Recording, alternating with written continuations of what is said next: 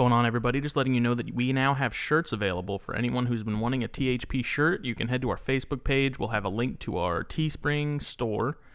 We have a handful of sizes available men's, women's, hoodies, uh, a couple different colors to choose from with our new logo that we just got recently. So please go check that out after this episode, before this episode, whenever. They get made to order and then they get shipped to you.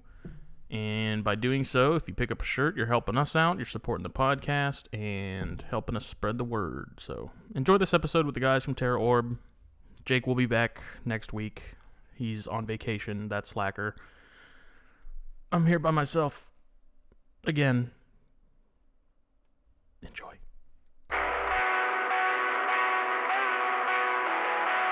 This is Justin Smith of Palmetto Coast Exotics, This is Jacob Bratz with JLB Morelia, and you are listening to the Herpetoculture Podcast.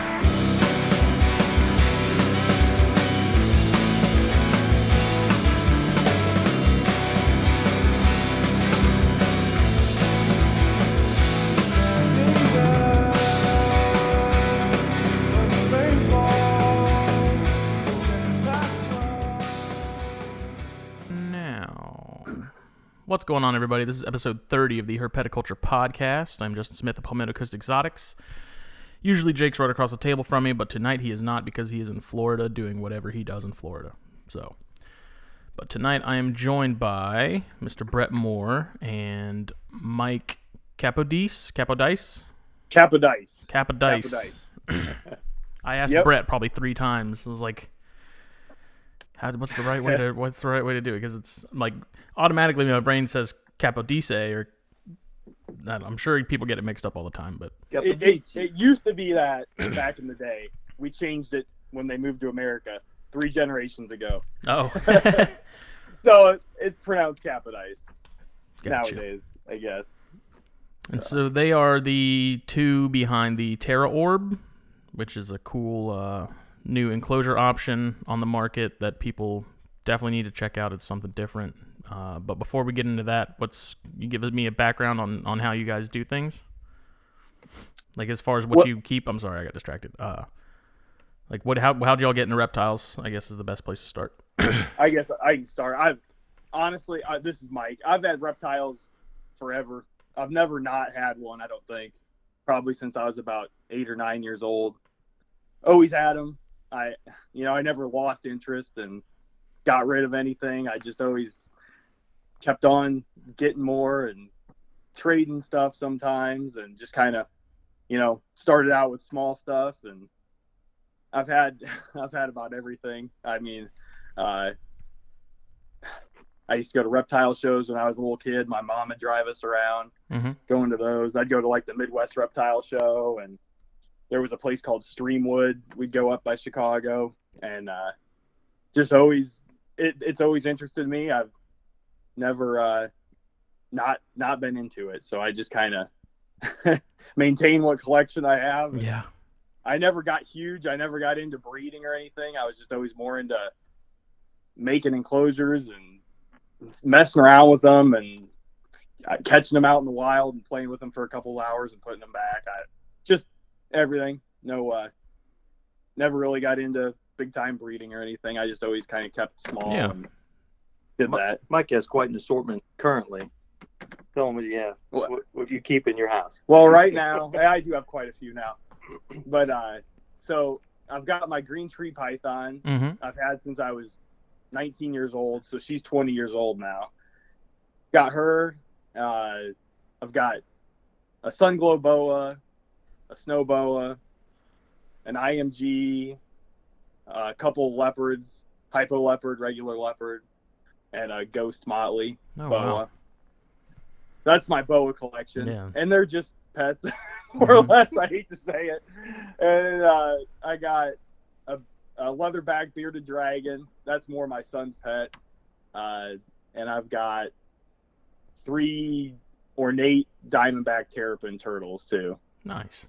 So that's kind of my reptile room anyway. Have have got there. have boas always kind of been your thing? Um, for for a pet, yes. Okay. I I think they're the, I just I like their size. They don't get super huge. Yeah. I you know I've had I've had Burmese pythons before, and it's just if you're gonna have, I don't know, something forever. It's nice to have something that gets seven or eight feet long, and Yeah. you don't have to. much more feed it. manageable. Yeah. Yeah, yeah, and but nonetheless, you when you bring it out, it's impressive too to show Yeah. somebody who's not really into snakes. Yeah, not showing somebody a corn snake. Yeah, you're not. you know, you pull out an eight or so foot boa, they're impressed at least. You know, uh, so yeah, it's you know, pretty much the collection I got at this point. and you you haven't had any interest? Have you done? You haven't you haven't thought about breeding at any point or anything like that? Uh, I with the boas I have now, I'm gonna try to do something. Uh, Okay. just because why not? I mean, it's cool. Uh, I've by accident had my green tree pythons lay eggs when I was just a kid. Again, more into partying than Mhm. anything. So again, they were always my pets, but they did breed, and I had a guy try to incubate them, and I it didn't turn out. You know, I wasn't set up for it. That's how a how big was the clutch? thing. Uh seven eggs Oh, that's not bad. Yeah, yeah. And that was, you know, hell, I was 16, 17 years ago. So, Mhm. yeah. And again, I, I just kept her, and the, the male just passed away from old age, and uh, I just have always kept the female Mhm. just as a just as a pet. Yeah, I saw pictures of her on the uh, on your Instagram and, and your Facebook page. Uh, Yeah, in the in the I orb. Yeah. That was actually uh, well, that was actually what I built my first orb for was her. Uh, okay.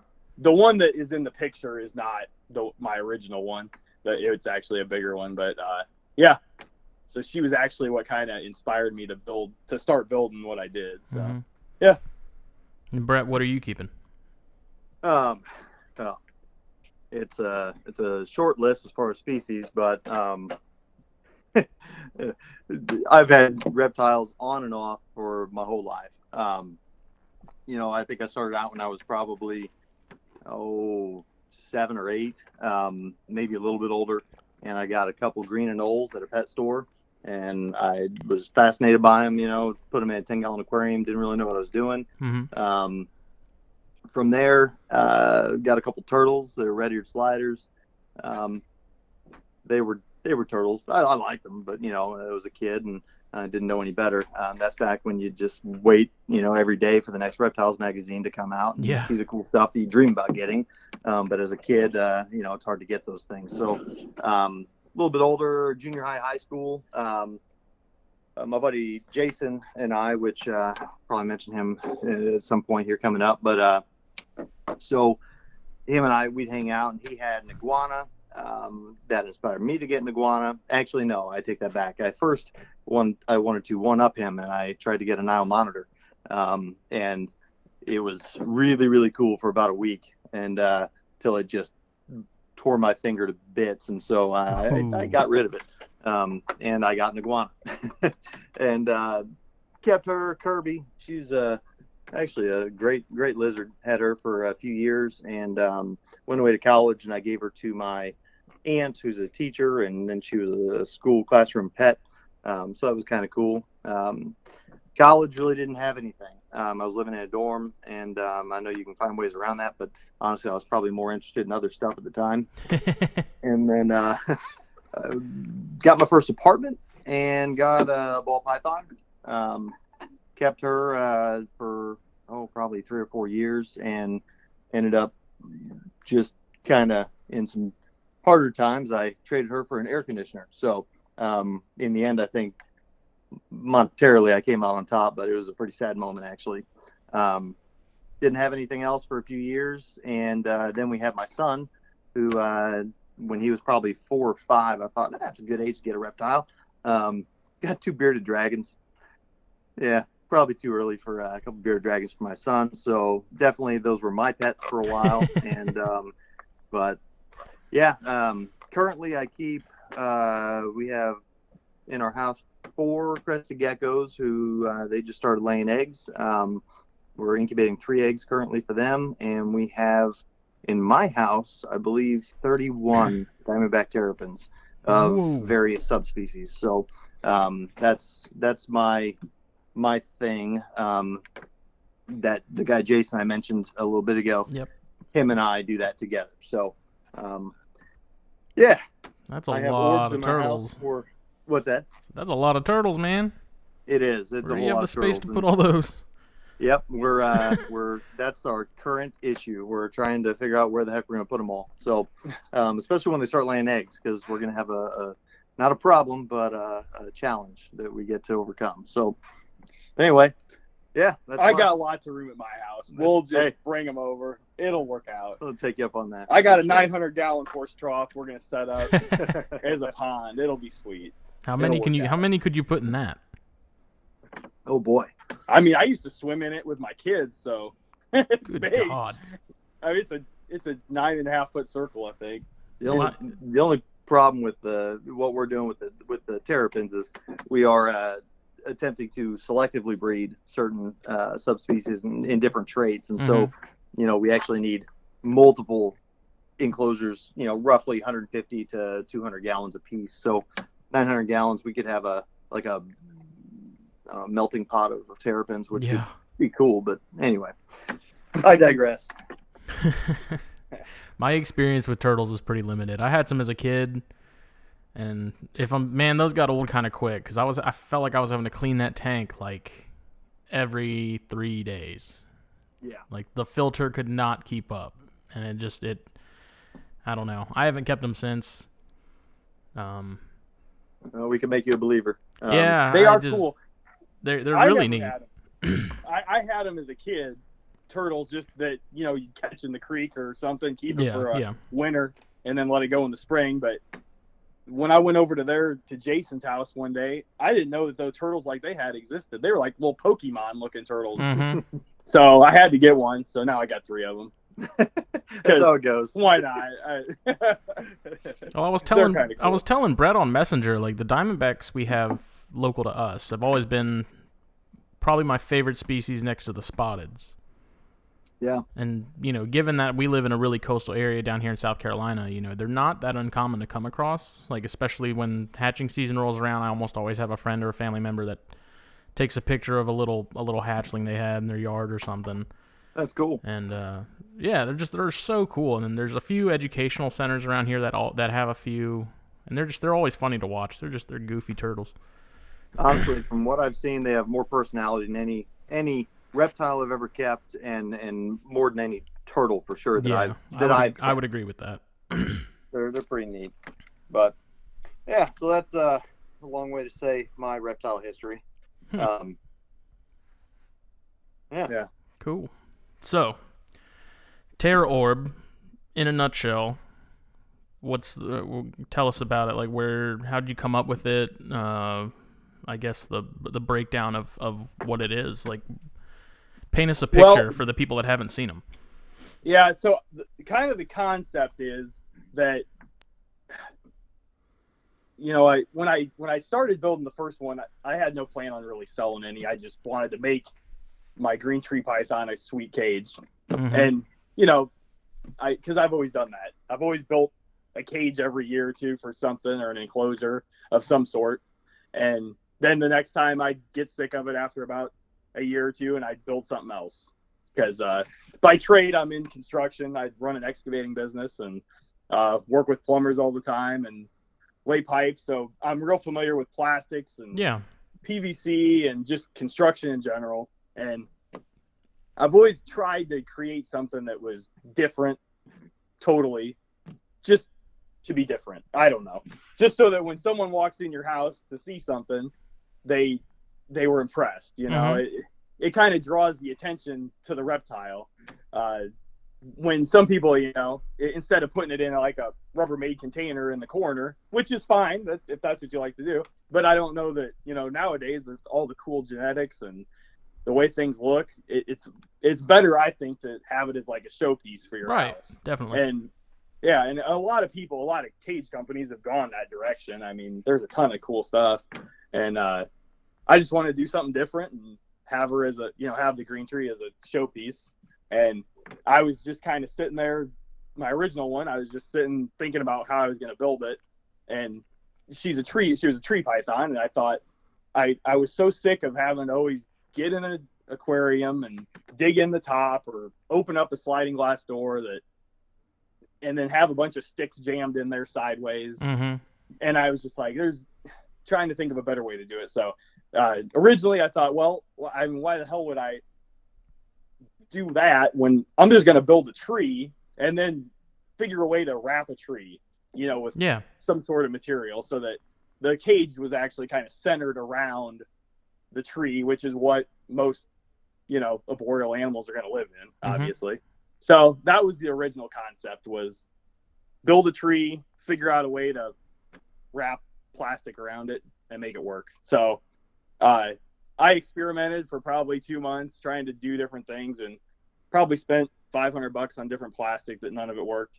And, you know, just kept trying to just goof around to just get it to where it would work. And Yeah. finally, I, you know, we were, we were at the shop and again, probably spent another couple hundred bucks on plastic, different thicknesses and everything to try to get it to work the way I wanted. And, and it did find, finally work. And then I just kind of kept expanding on it. And it took, you know, my original one is three years old. So, you know, I've been trying to develop it for about three years uh, to get it to where I really thought people would enjoy it and I'd be able to manufacture them and sell them. Now, the first So- one that the first one that you built though was it built similar to the ones that you have now? Like, what would you? What was like the Very. I mean, how do you how do you go about like that's the thing that baffles me when I look at them is like when you're building that first one, how do you go about making sure all the measurements are right on everything you want it to be? Spend a lot of money on mistakes. Yeah, it's just, I was like, I just I look at it, I'm like, man, it must have taken forever to get that like dialed into Oh, exactly I where you want it, and like finding the yeah. materials, and then Oh making my it like because yeah. it's it not It- being a box is already tough. I would think from an engineering standpoint, like a layout standpoint, like it not Yeah. being a square where you can just put you know your eight or six sides, however many are in a box, you know, together. Exactly. I'll, I'll say this just to kind of tack on to what Mike just mentioned. You know, I've I, I lived in Missouri for about 15 years and uh, moved back to Illinois just a little over two years ago. Um, since I've been back in the area, I've if eh, it was probably six months or so before uh, we all before we actually all got together. And so, um, but ever since then, Mike has consistently been working on perfecting these enclosures. And it is it, every time I talk to him, it's like, hey, figured something else out. You got to try this out, you know. And it's always something that he's improved it. I mean, it's been it's been a work in progress, but holy cow, I Mhm. mean, it's come uh, just light years from the the first ones that he showed me, um, which were cool. I mean, even then, I thought, man, these are awesome. But even now, what they are compared to what they were, you know, even just a year and a half ago, uh, it's night and day. It, Mhm. it's really, really cool stuff. I'm, I'm excited to see um, more people get their hands on them so they can experience them. Yeah, it you know the the first ones were definitely they were hand routered.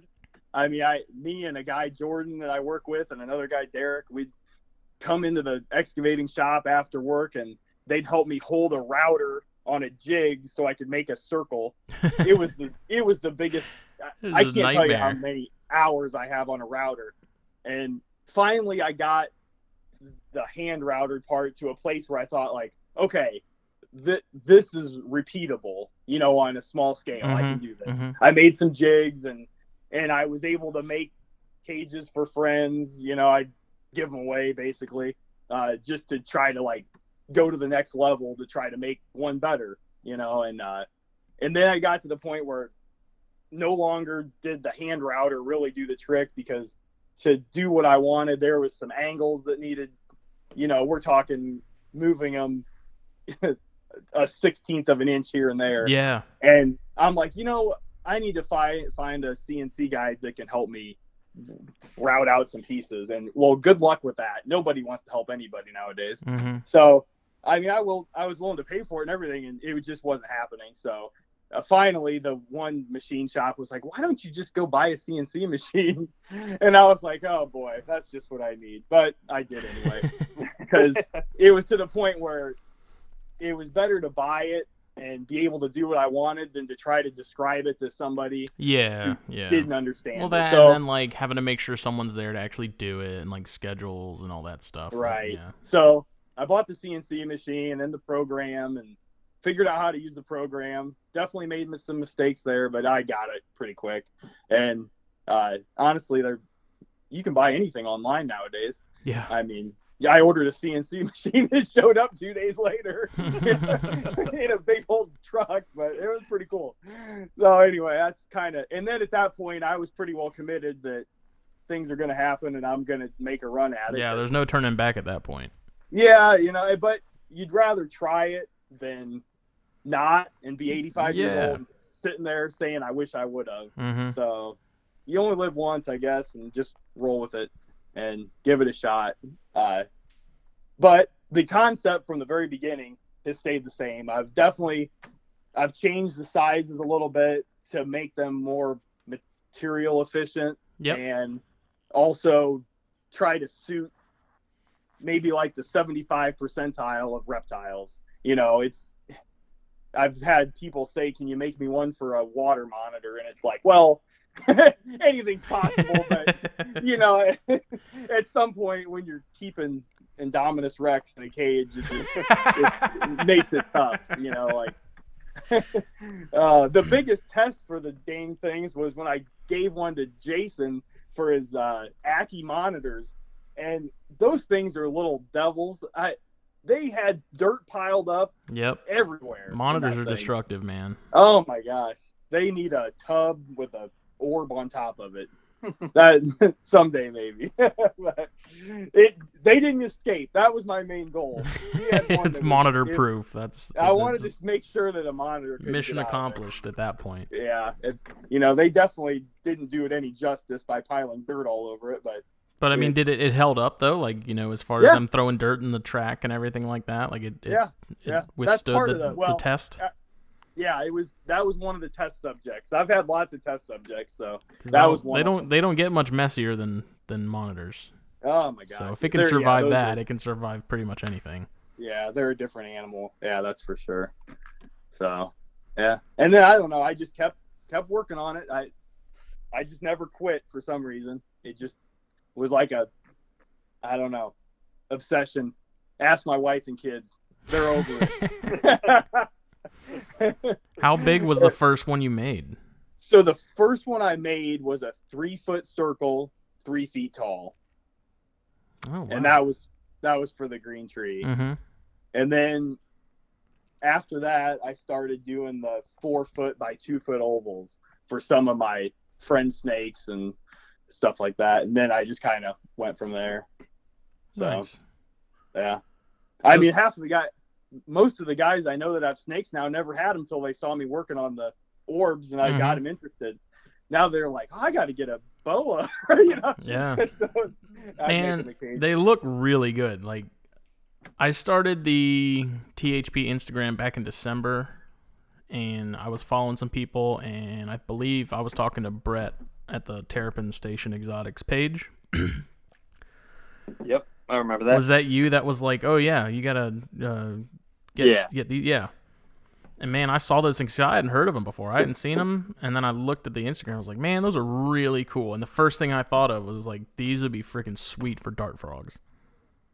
Yeah, I think uh, dart frogs would be very cool. And uh, you know, back to Mike's point about it being a showpiece. You know, um, it's one thing to have your buddies over who are also into reptiles, and you know, you could take them out of Rubbermaid tub, and Yeah, yeah. those buddies would still appreciate whatever you're taking out of that tub. You know, I mean, they're gonna they're gonna see what you're doing, and and they have like interests. But let's say your wife has a friend over who uh, has no interest in snakes or dart frogs or whatever Mhm. um, but there's a showpiece, and I don't care who you are. I mean, you can at least appreciate how good it looks. Um, as far as the dart frogs go, frogs go, um, I, I think that's a a market that we haven't really pursued much yet, just because Mhm. not one of us keeps a dart frog, um, never have. But I mean, they are super cool, and it is a, a, a very popular animal right now. I mean, people are selling them for a whole lot of money compared to what they used to. Um, and it's super cool. I like them. Um, uh, the orbs do, uh, they are watertight on the, the bottom. Mhm. And so, you know, you could, not that you'd probably want to have a, a pool of water in there at all times, but um, they can handle moisture no problem. Yeah. Um, and there's a substrate extender you can use if you wanted to build it up and and have kind of uh, a bioactive enclosure. So a lot of people, you know, have to do that for their dart frogs or or even certain geckos or whatever uh, whatever somebody's wanting to keep. So definitely, do you have dart frogs yourself? I do. I just have a tank right now of three. I've got Okay. more probably coming in a couple months. I have a buddy here in town who started. He uh, he got a, a group of the leucomelas, which are the black and yellow ones. Yeah. And they started popping out eggs like crazy. He's like, dude, if you know anyone who needs Lukes, let me know. And I was like, well, I'll take a few. so Well, that's cool. yeah, Yeah, I mean, like, and I found, you know, I found quickly building my first vivarium that it's it's not even about the frogs. Like the frogs are literally the accent to the vivarium, not the other way Yeah. around. And so Yeah. with something like like an orb, you know, they they look really good in that, especially if you got some nice bright, you know, LEDs in there or something. yeah. it would look tight. Yep, I agree. Yeah. But what? So are- what do you what do you feed those fruit flies? Yeah, yeah. Okay. So we've we've talked about that fruit fly uh, dilemma. You know, one of the biggest frustrating things. I know I would probably pull the hair I have left out of my head if I had fruit flies flying all over my house uh, because I was feeding some frogs. Yeah. Um, and so, you know, it, the tolerances are super tight on these orbs. I mean, they they are. Mike, you can speak better to that than I can, but uh, I know that there are there are things that can be done to even prevent things like fruit flies ex- escaping. They're not standard. Well, on them, the- yeah, but- the the ones for dart frogs are, are wingless, so you don't have to worry about them flying. But if you do leave them in, like if you leave a handful in there, like whatever doesn't get eaten, they do kind of roam around, and if given the you know the the the route to probably get out, I'm sure they would. But Gotcha. even then, they they they wouldn't last long outside the tank. So I don't know. To me, it's no big deal. Like when I'm feeding and a few escape the cup or whatever, they disappear into the oblivion of the hardwood floor, and I have no idea where they go. But I know they're not going to survive probably more than a couple days. yeah. Oh, I didn't know they were wingless, so I, it shows how stupid I am. So yeah, that makes cool. it even easier. Heck yeah, it does. That's great. Yeah, that would be. Yeah, I've All always, I've always been a snake guy, you know, and other things, but snakes might, were my main. Yeah, that's thing, always been I- my main thing. I've just I've been obsessed with dart frog since I was a kid, and I really wanted some, and it took uh. me you know 20 years to finally get my hands on some, but they're addicting, man. I built another vivarium, you know, probably a week or two after I got this first one going with the frogs in it and everything, and I still need to get plants for that one, but either way, I mean, they just look cool. They like they look nice, you know, when you have the nice LED strip on the top. You know, they're just they're very eye catching. It's just like a saltwater tank, really. Yeah, You know, even if you're not into fish, you're gonna go look at it and see what's inside. yeah, Yeah, yeah, no, exactly, yeah, yeah, for sure. But with what you currently offer, like what are the options you currently have available? So Because you've got a handful. yeah, I've kind of picked the sizes that I think you know would suit the most animals Yeah. to, to kind of start with, and just kind of see how it goes, and kind of grow from there, or maybe even lose some models if nobody wanted the small ones. You know, who knows? Mm-hmm. Uh, so to start at the biggest one, the biggest one is a four foot by two foot oval. And then the other oval I have is a three foot by 18 inch oval. So those are the two ovals. And then the circles would be an 18 inch circle and a 24 inch circle.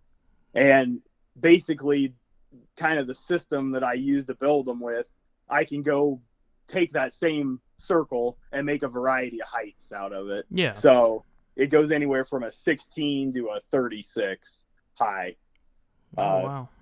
And uh, the to see the 36, I got one sitting in my on the table right now. But the 36 by 24 circle is a big enclosure. It doesn't.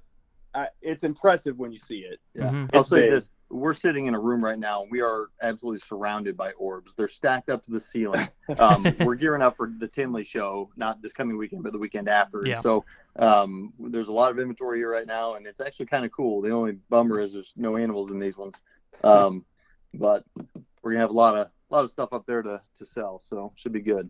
Is this the first time you guys have, have vended that with these? Yes. Yeah. Yeah. First time invented anything. Oh, Yeah. as far as the reptile show. And how how far of a drive is that for you guys? Not even two hours. Hour Yeah. and 45 minutes. Oh, nice. So yeah, it's not far. That's and not it's you- I, have you ever been to it? No, I haven't. It's me and me and Jake right? really want to go. We will eventually. Yeah. It's just that's like a 14 hour drive for us, I think, minimum. Oh come on. Oh, Uh, that you know, might be worth it. I made a trip what six months ago. I drove out to South Carolina, um, pick up an animal. Um, not going to talk too much about that, um, but uh, hey, if you come on out, I'll buy you a beer.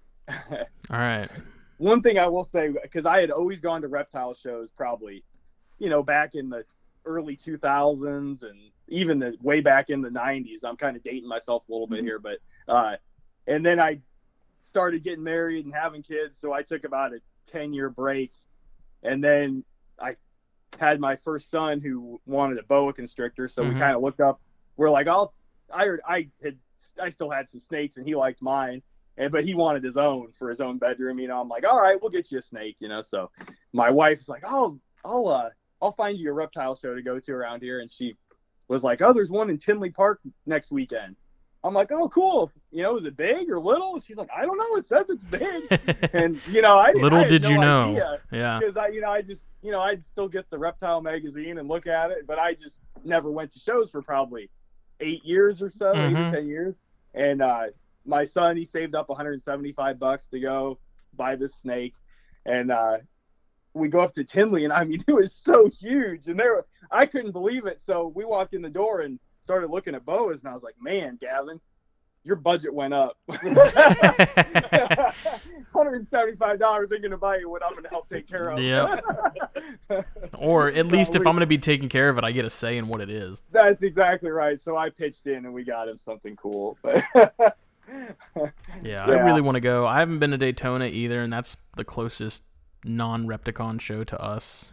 Minus, the, well, they just had one at south of the border, which is on the South Carolina North Carolina border, and that one apparently went really well. And that's hmm. going to be a twice a year show, so hopefully we'll catch that in October. But Daytona is definitely on the on the agenda for this year. Yeah, we'd like to go to Daytona as well. That, that maybe maybe happen. Maybe we'll see how Tinley goes. First. yeah, we'll see. Because we were originally planning on, well, we were talking about vending Daytona, depending on what me and Jake had between us as far as what was available. But currently, I don't, I don't, at, at the rate we're going right now, I don't think we're gonna vend. We're just gonna go there and hang out. Cool. Hey, you can still walk around and uh, interview people and talk to cool people and Definitely. get some neat perspectives. So Yeah. But let's see. So looking at the website and the the prices of what you guys do, I noticed like they are very nice cages. And uh, like I know someone on Instagram was like these are too expensive, and then I was kind of I thought I was like compared to what? Because that's PVC always the question. That- yeah. like That's- PVC cages really they're in the same ballpark, especially in terms of like the same size and everything like that. So it's like you you drop that money on a PVC, like why is it that big of a deal that you know this is nicer aesthetically? Yeah.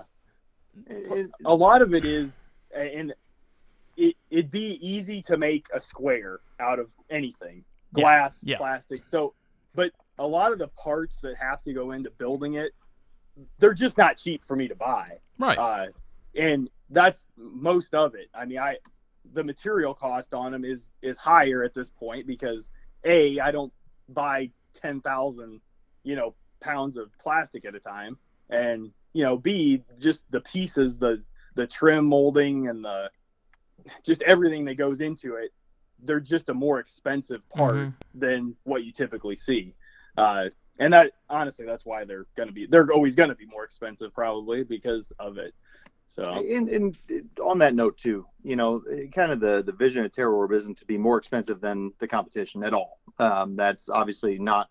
If that was our our our intention, then that'd be a we may as well just stop now. Um, but the intention definitely is to be uh, to offer something different, you know, than what other companies are. Mhm. And when you see these and you get to experience them firsthand, you realize it right away. And and it, it's not that, you know, if it's a fifty dollar difference, honestly, I I'd I'd pay that in my sleep Right. uh, to have one of these over uh, a PVC rectangle or um, you know an aquarium or, or whatever, uh, depending you know for the species I was keeping. So it is a a show piece enclosure. It's not necessarily um, now if somebody some breeder wanted to buy a hundred of them to set up you know a bunch of snakes in them, we would gladly um, sell him a hundred. Um, but it may not be the best fit for the guy who's breeding a 100 snakes. You know, it may be a better fit for the guy who has a 100 snakes, but he wants to showcase a couple of them in his reptile room, you know, or um, or even you know take them and put them on display at a reptile show where he's showing the rest of his stuff, but he wants to put his nicest stuff right there so everybody can see it firsthand. Is not for sales right there, Yeah. you know, with a nice LED light on 'em to show their colors real well. Um, but honestly, the the the pricing, uh, Mike, he, like I said, he, he doesn't stop working um, on these things ever.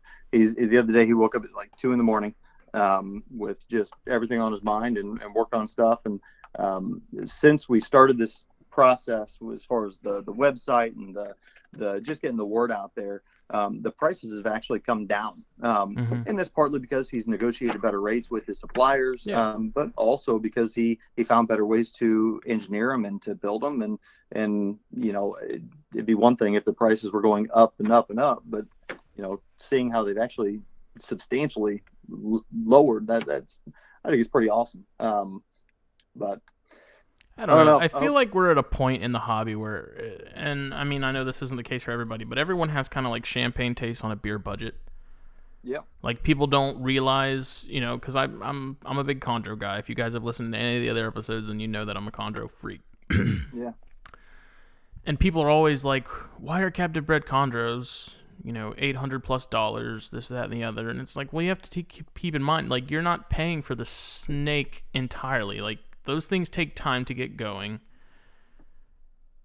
You know, you're, and just like with these, you know, you're not just paying for a nice tank. You're paying for the time it took to make it happen, the hours you put in you know Yeah. all the just all the sweat equity more or less and and people lose sight of that like they think that i guess it's somehow just magically made in china for next to nothing and then it's shipped over here and then we just mark it up a thousand percent These are all good. definitely not made in China. Right. They are made right here by me. in, in Central Illinois. oh my god. we should get sticker. We should get made in America stickers. yeah, they're real. definitely not. That'd be easy, but not not the case. It's So- just people don't don't that's that's something a lot of people just overlook is like breeders who who are selling animals that are high quality animals they have their price for a reason and it's because those things took time and the same with with dry goods and, and products you know it's like these things don't happen overnight it's not like you know if i could give them away I'm, i would but i'm not gonna yeah. Well, and, and another reason, you know, you know the, uh, for example, I'm speaking from the turtle experience I have. You know, a lot of times if uh, somebody has has bred out, you know, two certain turtles to uh, make their offspring, and then they raise those up to breed with another one they did the same thing with. You know, that that could take five six years to yeah get yeah that end result. So there's the time, but it's also the expertise that you're paying for mhm. you know, because a lot of people don't even realize that you could make that end result turtle by breeding these other turtles together to get that look, you know. So, uh, along the same lines, you know, a lot of people don't realize you can take, you know, this plastic and that plastic and these trim pieces and, and these uh, hardware pieces and, and make an orb. But Mike figured that out. And, you know, it's one of those things that, uh, you know, dang it, he's put the time in. So Mhm. he priced it accordingly. So, I don't know. I don't think people will be uh, scared of the price once they uh, get to see him firsthand. Um, online, it's easy to just balk at Right, just about right. anything. I I think that you know people look. It's easy to see a picture, but uh, I don't know that uh, that until you see one, you fully understand how it works. Mhm. Uh, the you know the concept, the it opens almost 180 degrees. You know, from the yeah So- from the front from the front. So I mean, it totally opens, and same with the ovals; they open the same same way.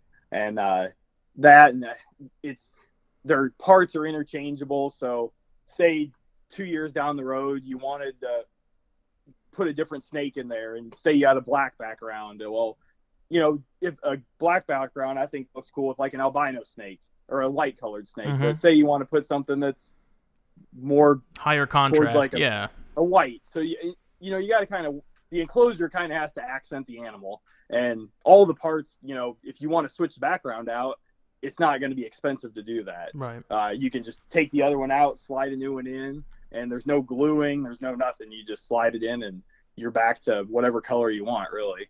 Uh, and I think that's something a lot of people would be surprised with is just the amount of customization options that you guys have on these things.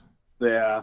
And again, I I can do more, but at some point you just have to say stop, Right. And then- right. try to get some out there, let people try them, and then kind of grow from there. hmm Yeah, you can you can offer a million different backgrounds. You know, uh, my favorite one was my original uh, boa cage I built was uh, like a diamond plate background. Uh, you can buy a silver diamond plate, which was pretty sweet. It's plastic, but it Mhm. looks like diamond plate, and that was you know something that ho- you know we can offer stuff like that in the future. But to start with, I picked three colors and we're going with it. See what happens. Yeah, because it, it opens from the front, but there is like a, a option for the top, right? you can uh you know you can just undo the four clips on top and a screen pops off Okay. uh so or you can if you don't want a screen say you want to use led lights i have a uh, plastic disc that goes in to seal up the top hmm so I, I just tried to make as many options as i could you know for them so that Yeah. people can kind of turn them into what they want because everybody's got their own opinion. Uh, they've all got different ideas of how they want to keep stuff, and it's it'd be neat to. I just thought it'd be cool to have a system that would just kind of let people choose what they wanted to do for what what they were trying to keep. So I tried to more streamline it and you know let people kind of build their own Yeah. enclosure. Well, let's Another see. Cool ter- thing to note on the uh, arboreal models, you know, they have the the center tree, Yeah. um, which which is an, an optional thing. You can get those same sizes without the center tree. Mhm. Um, if you wanted to, you know, I don't know, build your own rock structure or something, eh, you can do whatever the heck you want. Um, but you know, if you were going to use the center tree with, uh, you know, say the feeder dishes, um, food and water dish, or the you know live feeder dish, um, or even the chameleon uh, watering uh, holder, you know, it, there's all those options. But then also that center tree is hollow, and so you can actually run, um, you know, your power cord straight through it. So there's no cords hanging. There's, you know, it, it keeps it very simplistic. And Mhm. uh, that's one thing I really love about them. Um, looking at them, it's, you're not overwhelmed with all this, you know, random crap everywhere. It's, uh, it's a very clean looking cage. Um, you know, you can uh, do whatever you want to pretty much. And if you get that model that has the tree in the middle, can that just be like if you if you're you got that first say a green tree and then you said okay, well I'm moving the green tree into something else because it's outgrown it. Can you take that tree out like entirely if you wanted to? Uh, no. Oh, So okay, the okay. tree is built into the top and the bottom. Uh, Gotcha. and the reason it is is so that your cord can go the Right, right. through. I, so, I figured as yeah. much. Yeah, but I, I, if you have an arboreal animal, the tree's pretty sweet. I mean, because I Well, I mean, the simple solution to that is to just buy another chondro to put in it. there you go. there you go. Yeah. Done. Easy fix, just buy more.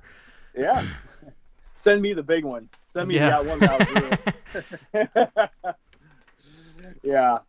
So yeah, the and the tree too. It always bothered me because I've kept, I've kept other animals too over the years, and Mhm. uh, like chameleons, for example. Yeah. were one. I, I, my wife loves chameleons, and I do too. Uh, I even used to have one of those. Uh, this might have been something you may not even know about. It was called the chameleon canopy. It was a big old flower pot that sat on your floor, yeah. and then it had a rope that hung from the ceiling, so that your chameleon never lived in an enclosure. Mm-hmm. You ever seen that? It sounds familiar. Like I feel like I've seen them. It's been a it was really back long in time. the late. Yeah, it was like a late '90s thing. yeah. I had one of those. So anyway, that was pretty cool. But the cords always bothered me. Just cords Yeah. everywhere. Yeah. You know, like with the little watering system. So I just, especially with the green tree python cage and other stuff, I wanted to be able to hide the cords mm-hmm. because there's nothing worse than trying to hide a cord behind a plant or a stick. You know, this way they stick Make down. look and- natural. Yeah. exactly. Yeah.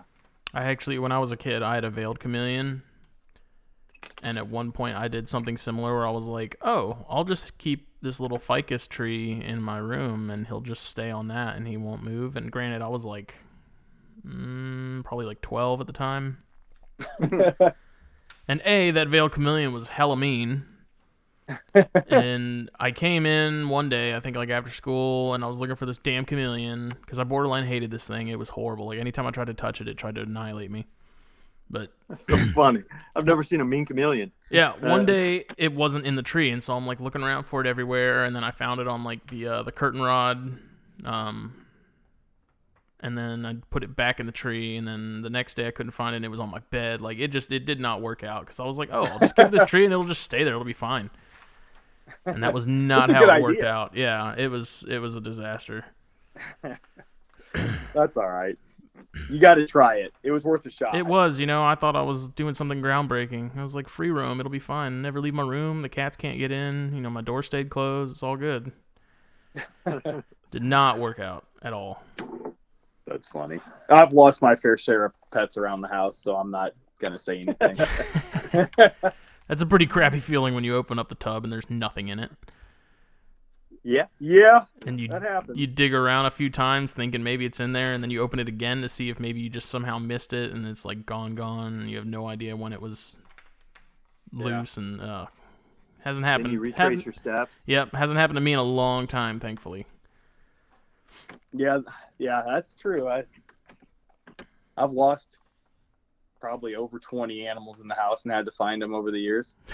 You find all of them? I've found I've always found every one of them with the help of people, my mom, wife, sons, everybody. It didn't matter. Somebody was gonna find it. We had a cor- or another. we had a corn Uh, snake get out. This was probably around the same time of that chameleon bullshit, but um, we had a corn snake get out, and that thing was missing for probably a month. It was a candy cane, and then one day we get a knock on the door, and it somehow ended up in our neighbor's house. Oh wow. And their dad, had, it was crawling up their stairs, and their dad picked it up thinking it was fake. And then when he realized it was alive, he freaked out and he was gonna kill it. But then they were like, "Wait, we know who owns it," and so they brought it to us. And it was like the people right behind us. Like I don't know how it got in there. It's crazy though. Like that thing was That's- gone, that's gone. Huh. But it's just They funny that houses though. yeah, it's funny that it could survive. Like it was a candy cane, so it was you know crazy white and red, and Yeah. By Darwinian terms shouldn't have survived as long as it did, but Right.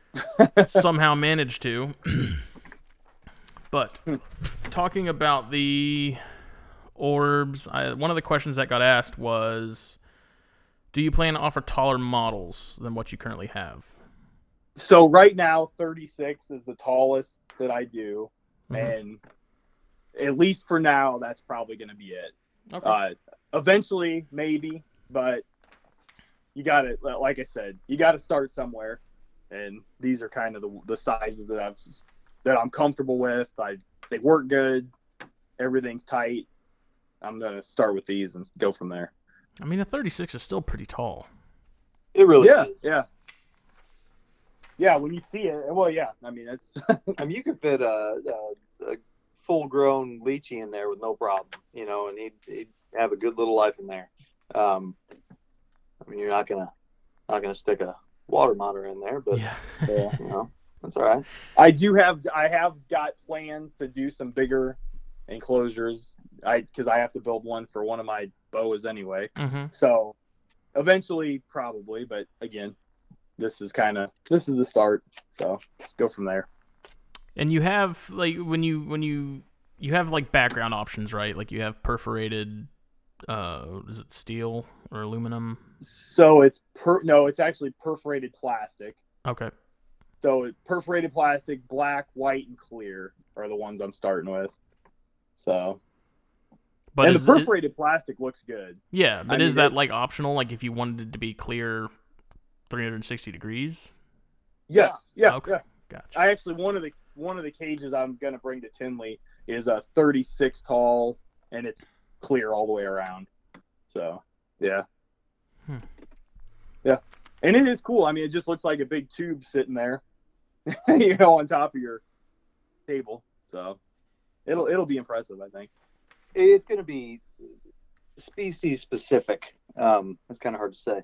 Um, but you know, the people who want the perforation, obviously, um, you know, the more animals who need the the ventilation, the, the Mhm. constant airflow, um, that's expected, right? Um, but for the others, you know, one thing to note too, and I know you didn't ask this, but I'm going to say it anyway, is uh, they hold heat surprisingly well. Um, that was one yeah, of my that was one of the things I wanted to know because that's one of the things I love about the PVC cages is like those things hold heat and humidity like I wouldn't Yeah. have ever thought they would have.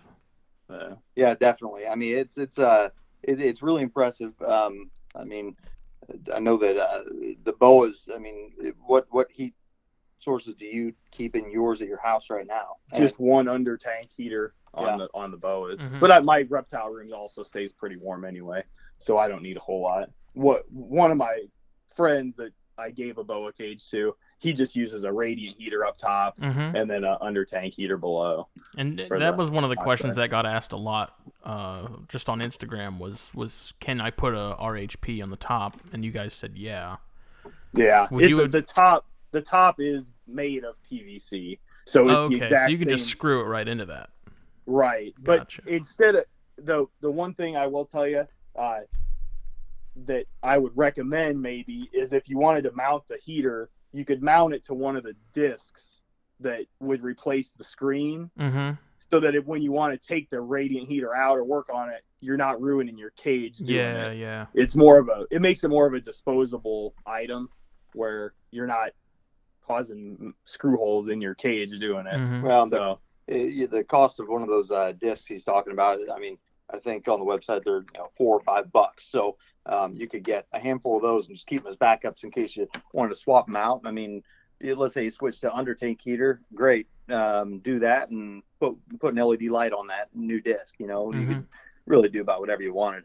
Um, Well, that's, those are han- pretty that's low. yeah, that's handy too. Because if someone's like I s- if like we talked about, if someone's changing up what species they're keeping in it to where one Yeah. doesn't need that kind of heat, but they do need more light or you know anything like that, that's that's really nifty. For sure. Yeah. But yeah, the so to answer your question about the top, it is PVC, uh, at least on the top. The other pieces are other types of plastic to make the curve and everything. Mm-hmm. But uh, yeah, the, the actual top that you would mount to is PVC. And I've got two different brands of radiant heaters I've used, and I've talked to them both and asked them if it was okay on a PVC tank, and they said yeah. So. Yep. One of the other questions we got was from our buddy Dan Colgan. He said, "Why didn't you name it Terra Dome?" That's a good question. I, to be honest with you, I, I, I thought about a name for probably six months, just in my free time as I was thinking about other things. But, uh, orb means to encircle. If you look it up in the dictionary, Yeah. so and that's kind of what it is. Yeah. It encircles itself. Uh, so I kind of went with orb. Mm-hmm. When I think of a dome, I think of like a stadium, or uh, a, Yeah, this is more of like a or uh, a yeah. a circular deal going up rather Yeah. than and these don't have that but yeah. And do you guys have? Terradome sounds cool Yeah, sounds like that sounds like Thunderdome. Thunderdome. That's what I was gonna say. Yeah, nothing wrong with that Yeah. I mean, if you want like your leachies to fight or something, then maybe it's perfect for it. That's funny. But Yeah, you- so that's kind of where the name came up. okay. Yeah. So you have these. Do you guys have plans to extend into like other realms of the the dry goods sort of realm uh, market? Or is it just gonna be pretty much tanks? Like you want to do other stuff? Well, you got to start somewhere, so you never know. I mean, there's lots of things you could offer. we've talked about a lot and and to say it's not going to happen that's not the case i mean I, we just right now our number one goal and focus is to get these in people's hands and let them see them firsthand more than the people who already have. And uh, you know kind of make sure the market a supports it and b buys it. Um, obviously because if uh, it doesn't matter if people like them if they don't buy them then you know terror might not you know be around. But uh, it, honestly i don't think that's even uh, a, a concern because Mm-hmm. We're a little biased, but they are they are very very cool, um, and the prices are competitive. So I think we'll sell uh, plenty just to you know uh, keep doing what we're doing, and, and once we are confident, then we can look into other stuff. I know we've talked about you know uh, offering heat sources and, and thermostats and and you name it, but I don't know. uh, definitely we we're enclosures, so we don't want to overcomplicate it either. You to make some TerraOrb incubators is what you need to make. Hey, and now you're now you're talking my language. I've made I've made a bunch of incubators here in the past uh, oh six months or so. Um, I actually really enjoy making incubators. I mean, you pretty much have two options: is like either buy one of the like hot boxes from Sea Serpents for a billion dollars, or you make Yeah. your own and hope that it works. I just scour Facebook Marketplace or Craigslist and I look for um, the little Red Bull uh, Yeah, refrigerators, Yep. and especially ones that don't work and people are giving away pretty much. And, hmm yeah, if I can find it under fifty bucks, it's a steal. And uh, I just rip the guts out and uh, take it from there. I've put Herpstat thermostats on all the ones recently, and and they work great. So yeah. I've that's what mine are in a wine cooler right now. I got I Yeah. got a clutch of chondro eggs, and Jake has a clutch of Papuan eggs in there, and they're just in Nice. a, in a wine cooler. And we went actually went. Pro tip for anybody listening. Uh, we just went to our local appliance store and said, "Hey, do you have any wine coolers that aren't working that you don't want?" And they had like four of them because they're like, "We're not going to fix these things." Because uh, suppo- I guess with appliances, it's much more expensive to repair appliances than it is to buy new ones. Huh. And so they had these wine coolers just chilling in the back collecting dust, and they're like, "Yeah, if you you can take them, like we need them gone." So it's a great idea. local Yeah, appliance store, they've got them. Hey, I'm off work tomorrow. Guess what I'm doing? I'm go find some wine coolers. Cause yeah, cause Jake got one too. Like my dad picked up like three of them from somebody, and this Hmm. one's pretty big, and it's been sitting at Jake's house. He hasn't even converted it or anything yet, and I'm actually on the verge of stealing it and making a bigger one because the one we have can't hold nearly as much as I thought it could when we put it together. Yep. I fear that's going to be our uh, dilemma here pretty soon. So that's something we need to address. Turtle eggs are small, but I don't I don't know how many we're going to have this year. We could have quite a few. So Let's see.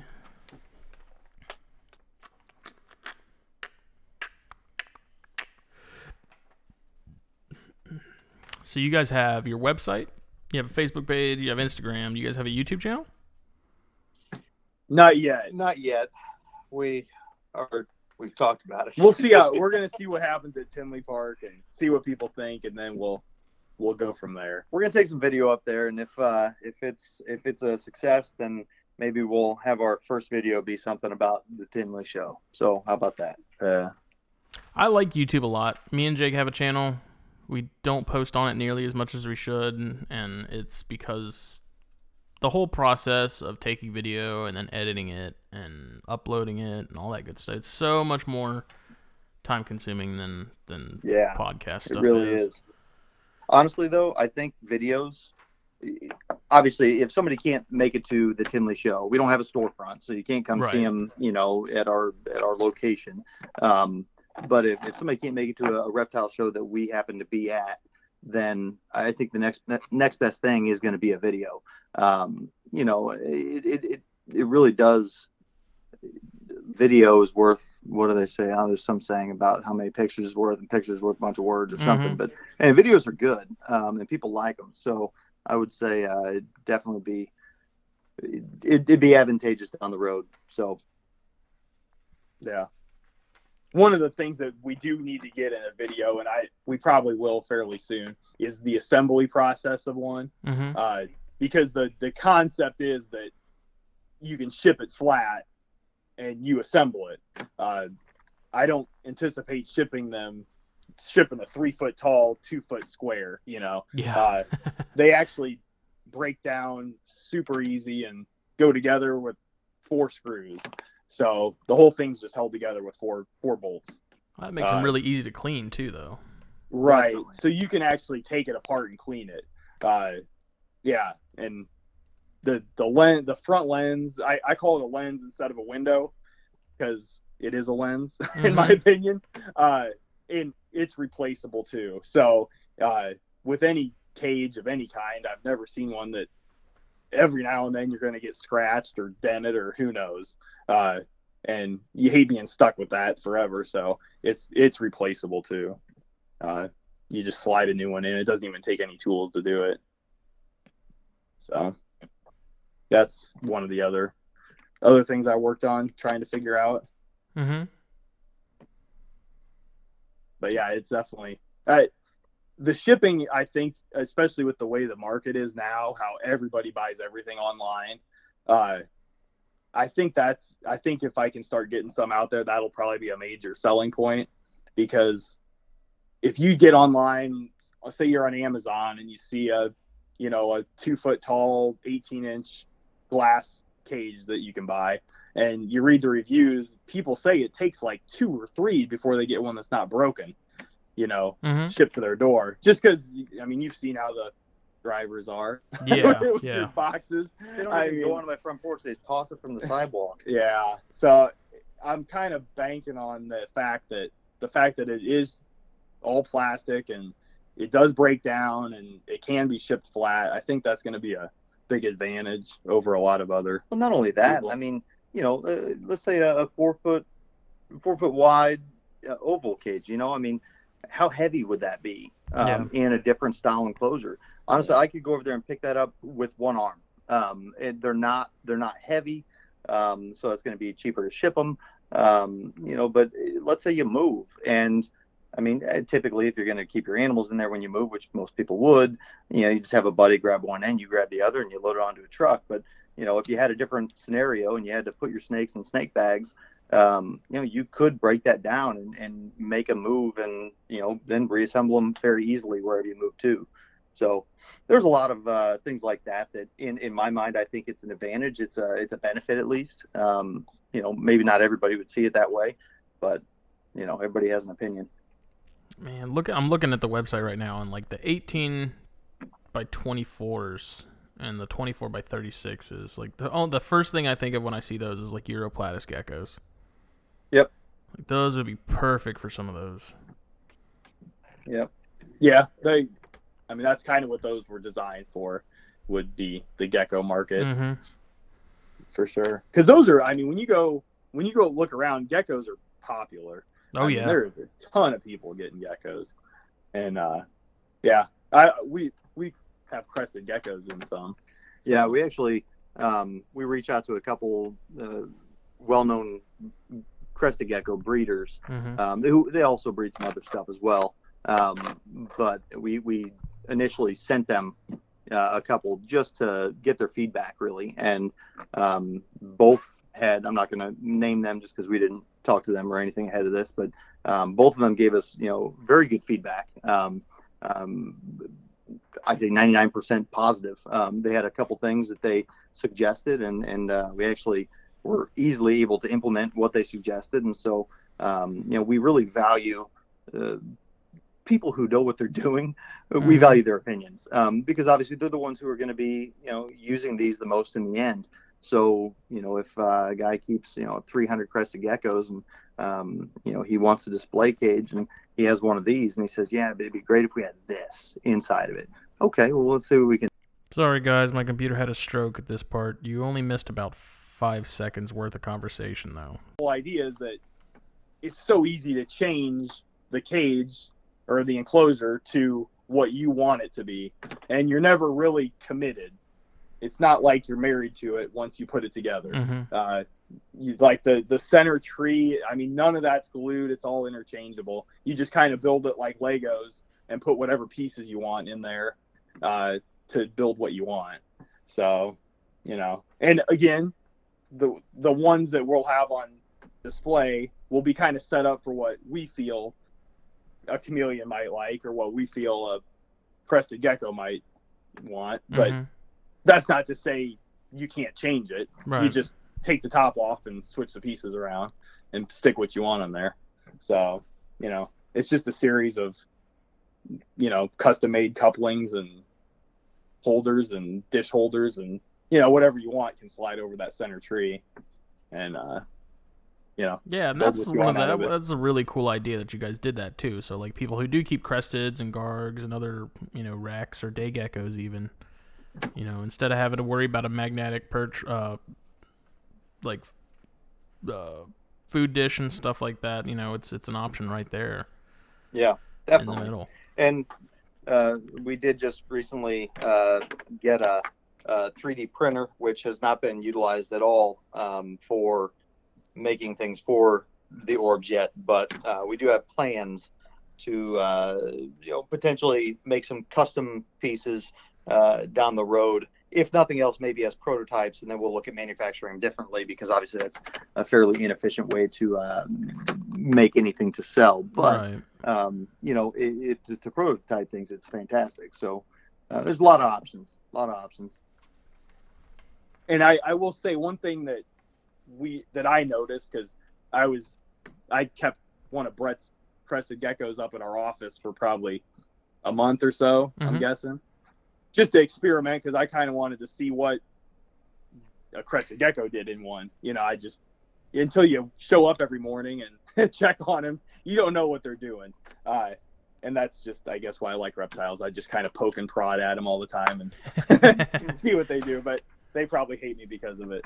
Uh, but what's cool about having the center tree is instead of having something glued to the side where you can't really see it eat or drink, if the if you swing the food dish around to the front, it brings it kind of front and center. mm-hmm. And it is cool when you fill up the food dish and it, it eats that it's right there where you're watching it. It's Yeah. not jammed in a corner or you know stuck on the ground. Like you can watch the whole thing. And same with a food dish. One of the attachments, you know, that goes in the middle will hold like the standard six or eight ounce or sixteen ounce, Mhm. uh, you know, deli cups. So you know you can throw mealworms and stuff in there too. And again, you can kind of swing it around front and center if you're Yeah. watching it eat to kind of watch, you know, and it makes it more interactive, especially if you're showing kids or, you know, friends that come over, sort of thing.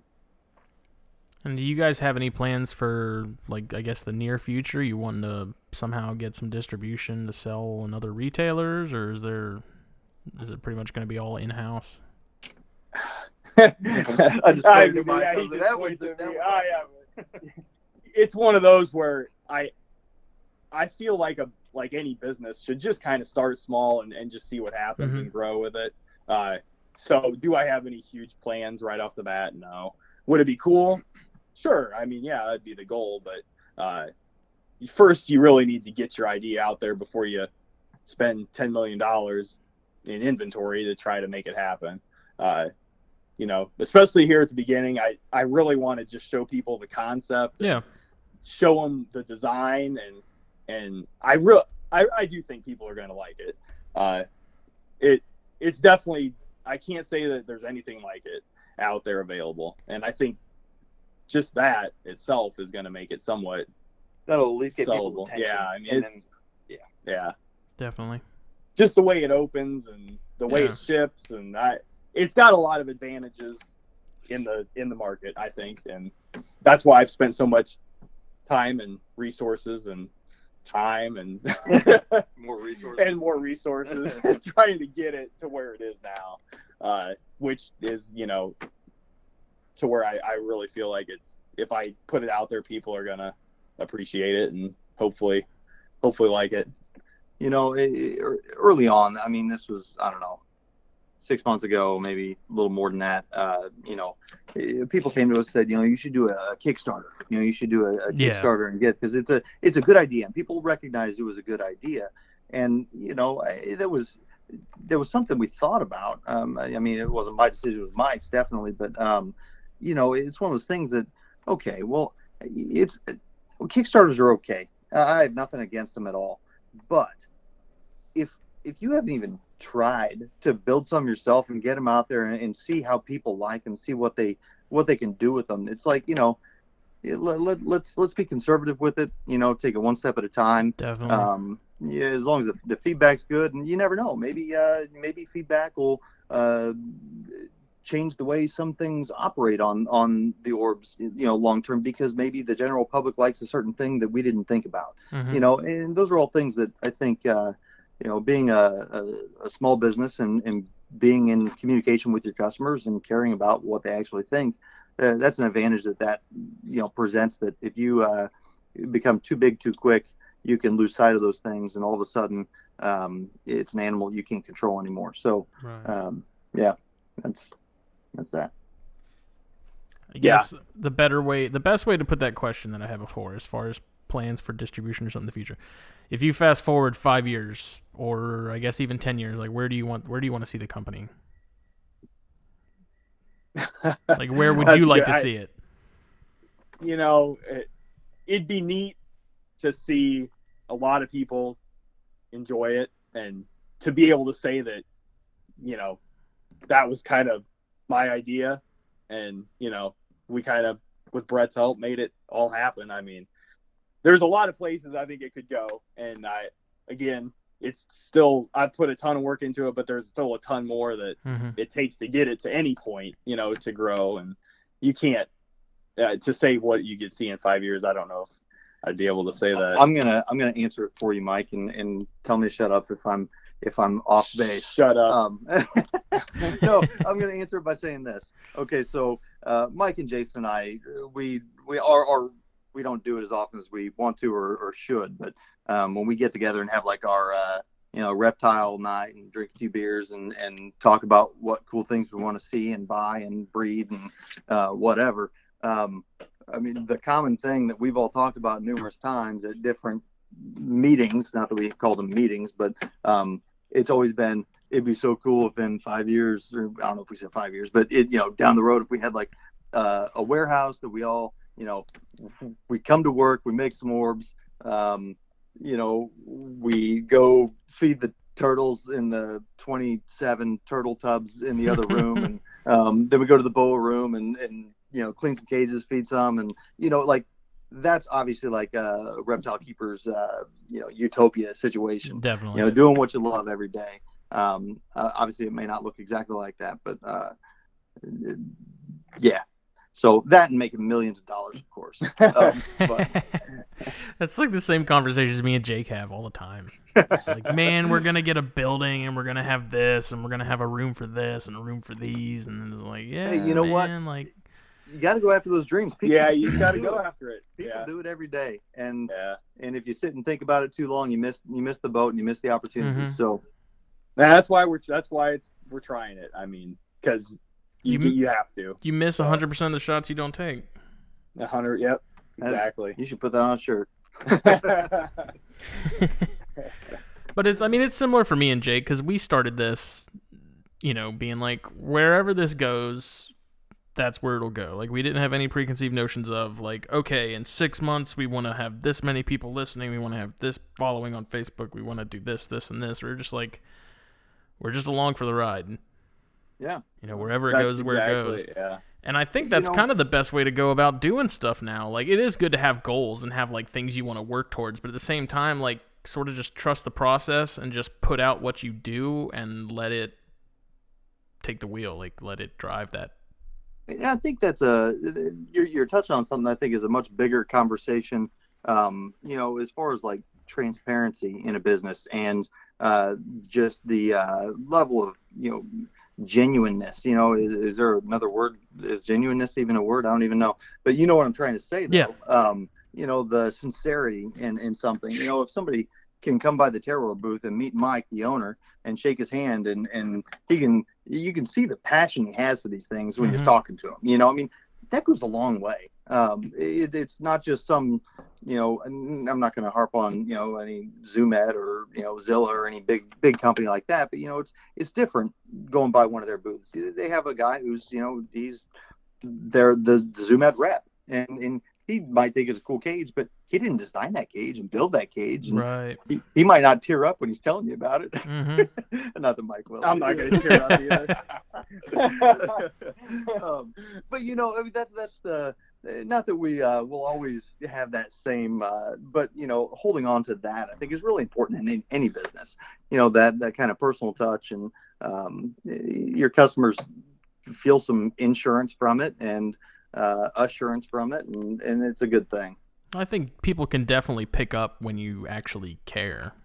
You know, Oh, they can pick up when you're when you're just they can tell you're just trying to make a quick buck. Like you don't actually really care about the product. Even with the podcast, like people can tell when you you're doing it for the attention, or you're, if you're doing it just because you know you enjoy it and you want to put out more content for the hobby. Yep. You know that stuff does come through. Even even it may not be obvious, but like like you said, that transparency, like people can people can pick up on it.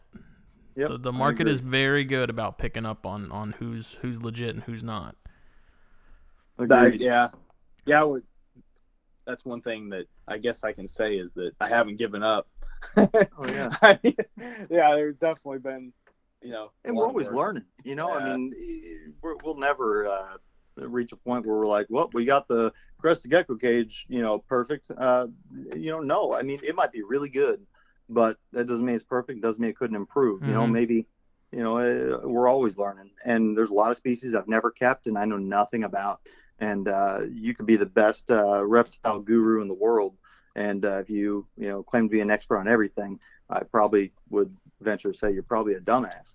Um, and so, you know, it's just it's just my opinion. I, I, I, the smartest people I know are the ones who can admit they don't know everything. And uh, you know, so we're always learning, trying to improve, and that's kind of one thing I love about this. Well, definitely, it, it says a lot just in the fact that you you know you talk to people who are keeping the animals, you know that that some of these cages are really kind of made with in mind. You Yeah. know, when Yeah, You're, I- you're in contact with the people that are doing it and the people that that they know what they want out of a cage, and they know what they want out of you know accessories and what the kind of stuff they actually use. Because I mean, I I bred cresteds for two or three years. Yeah. And I was always looking for, you know, there was something small like, okay, I need, you know, what can I do different as far as, you know, the lay box I have? What can I do as far as substrate? It's just there was always always looking for ways to kind of make make them better. Yeah. And being in tune with with the market and the people that are actually the ones that'll be buying these, you know, that's a that's a big deal. And that that says a lot about you guys and that you're, you know, you're listening to what people need and what they want. and that's sort of where the divide is between you guys and you know the bigger companies like you said you know that yeah they're paying attention to to what people are are asking for but you know you guys are actually in it. Like you're i guess to take it to to sort of a cigar parallel of sorts they're the company that i like a lot uh, in terms of cigars called RoMa Craft. Hmm and one of the reasons I like them so much is because the owners, uh, Skip and Mike, I'm friends with them on Facebook. You That's know, they're not like Fuente or Padron or any of those other guys that are like so high up in the you know the echelon that if you wanted to talk to them, good luck. You know, like these hmm. guys interact with the people that smoke their product every day. You know, they're liking your pictures on Facebook. You're you know on Instagram. Like you can message them. You can tell them something about the product. Like, hey, I got this one you know, I don't think this batch was very good, this, that, and the other. And they're going to acknowledge it. You know, they're not just going to blow you off. And so that's one of the things that I think really builds brand loyalty is just being right there and accessible to the to the people buying it. I agree. I've been in sales my entire adult life, and uh, uh, part of that, I owned a business down in Missouri, and um, even there, I mean, if you own a small business, I mean, you kind of do everything. And my Yeah. one of the main things is it, it was sales, and uh, you know, uh, I, I agree 100% with that. You know, being accessible, being transparent, and being uh, just there. You know, for for questions, for for whatever, and you know, if you happen to grow a company to a place where you can't be there for everybody because you're only one person, Yeah. you hire the right people with the right vision uh, to be able to continue that same that same model forward. So, yeah, It's just it's so neat. It's so nice, you know, they're they're just the you know, those people are they're just one of the they're one of you. They're one of the guys, you know. They're not like I said, they're not some mystical being that you hear about but you never see or you never you know get in contact with because they're just completely un, un, unreachable. You know, they're right there in front of your face. You know, they're they're a, a message away. They're right there. hey, as long as we get the, the the time zone right for a phone call, we will be on a phone call. It Uh, works out. All right. It does. So- yeah, actually, I mean that's what I'm most excited about going to a show for is just to Yeah. to get people's reaction to see what they say and you know that uh, I'm ready to to let people see them firsthand and go from there. Definitely, definitely. That'll make a big difference, you know, and it's it's all it's just it's always neat to be able to talk to people that are the ones who, you know, do it. Like the owner, the top the top dog, like being there, getting to pick their brain about about the product and everything else. Yeah, I think Mike's Uh, going to be tired after this next weekend. Yeah, probably. Yeah. It'll be all right. I'll be over in the corner drinking a beer. He'll still be talking to people. Be making We'll sure no one's walking off with anything because apparently it shows that's like a problem now, no matter what show you Yeah. go to. Hey man, if people are stealing your product, you know it's worth something. right? Hey, it's good. That's a good thing. Yeah. You, you want people trying to steal it. Uh, you don't want them to actually get away with it, but uh, you want that.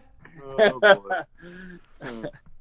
But we were thinking about bringing a couple animals to put on display in some of the you know display enclosures, Mhm. and um, you know that'll be kind of cool. But that was actually something that's popped in my head. Is you know um, uh, it's kind of scary. You know, what if somebody uh, you know when we're when we're busy doing whatever, even if we're just grabbing lunch and somebody walks up and takes takes a bow and sticks it in their bag or their their Mhm. Zoo Med bag the Zoo Med gives away at the show, you know, or whatever.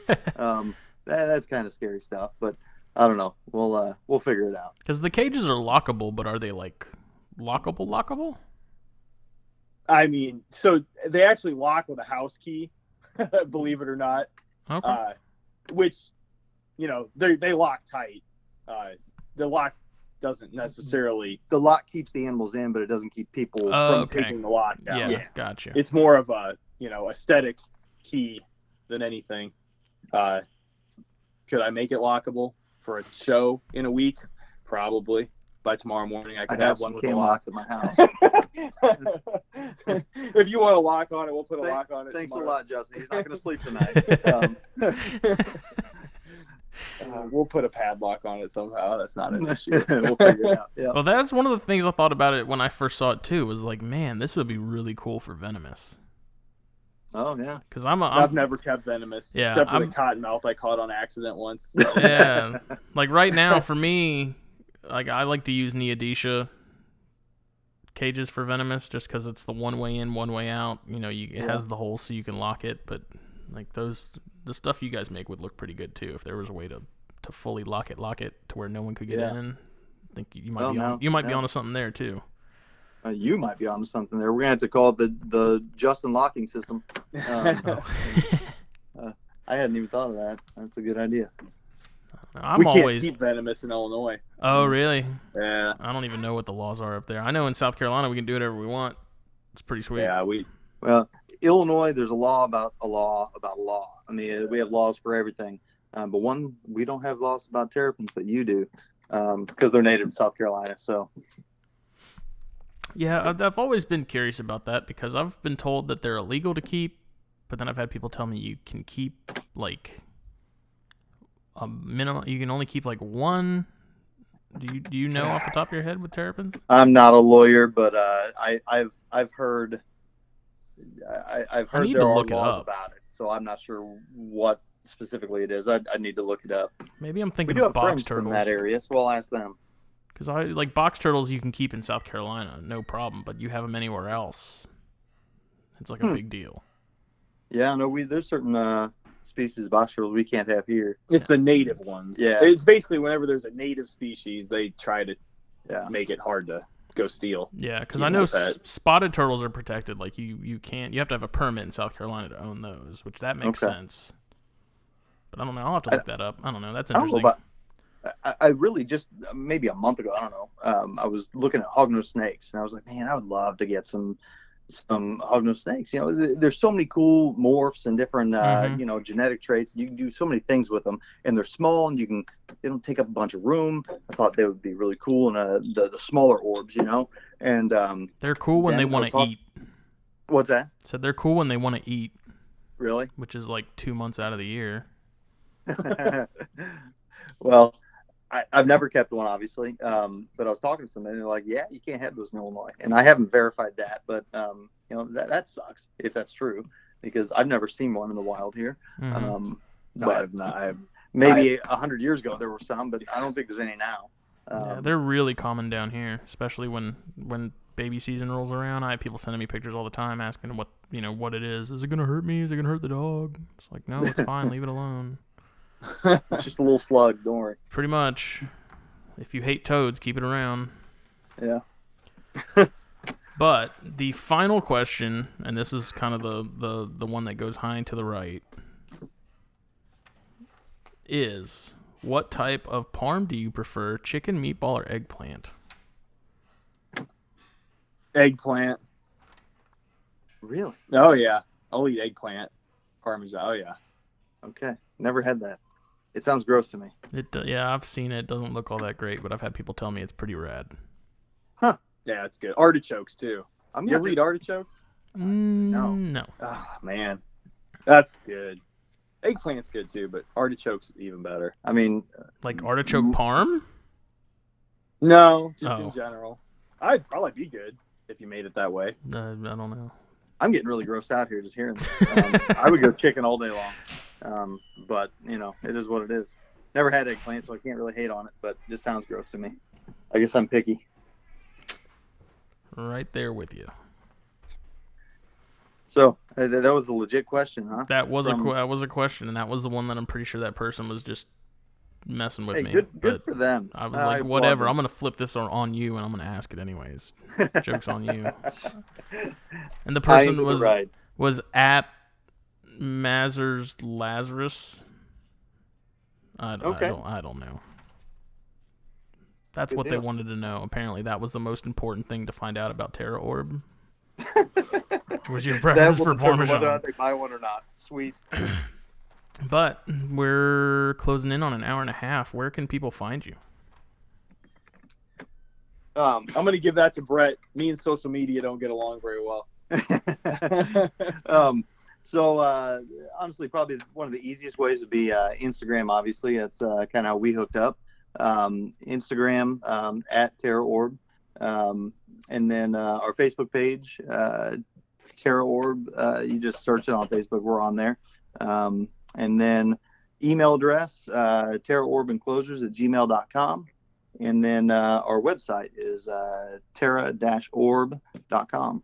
And so, um, I mean, pretty much if you if you can't find us, then we have bigger problems. Um, but you know, if you email us or whatever, um, we have multiple pe- people checking that email, so we can get to you um, pretty quickly. I try and uh, respond to messages and emails pretty quick with uh, everybody's questions. So Cool. So you guys are you guys are gonna be at Tinley. You have any other shows planned after that?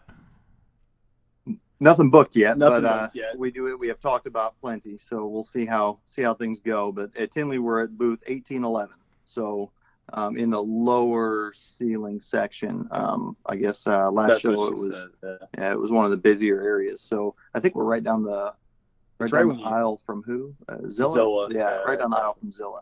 So Hmm. Yep.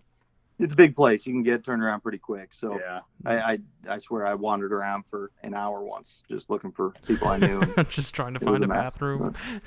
Yeah, it just no goes kidding. on forever. It does actually. It, it's it's kind of like it's kind of like heaven. though.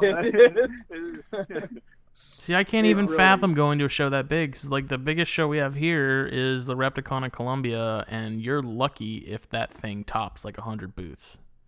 Really? Uh, Like, this is definitely Anything. Yeah. anything bigger than like 110 or like 115 at, a, at the Columbia show is like a big deal. Like that's like people like that's the show of the century for South Carolina. I'll tell you what though, there's something to be said about small shows too. I mean, you get a little bit more of a personal feel, you know. So I mean, we're, we're not just going to Tinley and big shows. I mean, we'll probably try and hit lots of them. Um, smaller shows are are pretty cool. So, we were supposed to hit a smaller show before Tinley, but things just didn't work out with uh, materials and scheduling. Mhm. So we were supposed to have a little test before the big show. it's but all right. Go It'll big or work go out. home. Yeah, right? it's, it's all or nothing. I guess that's just the way it is. Cool. So- Well, I hope that works out for you guys, man. I'm definitely gonna be Oh. keeping an eye on what you guys are doing. I appreciate it. I, uh, Very much. We appreciate you coming on, or at least I do. Like I said, Jake's not here, so Yeah, tell Jake. Uh, you know, I mean, you know, our feelings are a little bit hurt, but uh, you know, he appreciates it in spirit. I'm sure. He's, I know, he's I'm probably absolutely hammered in Florida somewhere right now. Yeah. good for him. Good for him. Whatever. He can Cool. do whatever he wants on vacation, I guess. Yeah, I guess what happens in Florida stays in Florida. Yep. Good deal. All right, y'all. I appreciate you coming on. Hey, Hey, no Justin, problem. thanks a lot. No Thanks a problem. lot. Good night. See ya. See ya. All right. Episode 30. Usually Jake responds there, but he's not here. Anyways, that's it, folks. Please subscribe via SoundCloud, iTunes, Google Play, or Spotify. Check us out on Facebook at the Herpetoculture Podcast on Instagram, at Herpetoculture Podcast. Find me at Palmetto Coast Exotics on Facebook and Instagram, and find Jacob at JLB Morelia. And next week, I believe we are going to be talking Diamondback Terrapins with Brett once again and his buddy Jason, who he mentioned at the beginning of the episode. Uh, super interested to hear about that. Like I said, don't I haven't really had much experience with turtles, but Diamondback terrapins kind of have a special place uh, in my heart, being a native species and everything. So I'm really anxious to hear how they keep theirs, and definitely going to look up the law on keeping those between now and then, so I can keep everybody filled in. But, anyways, we'll see you later. Have a good night.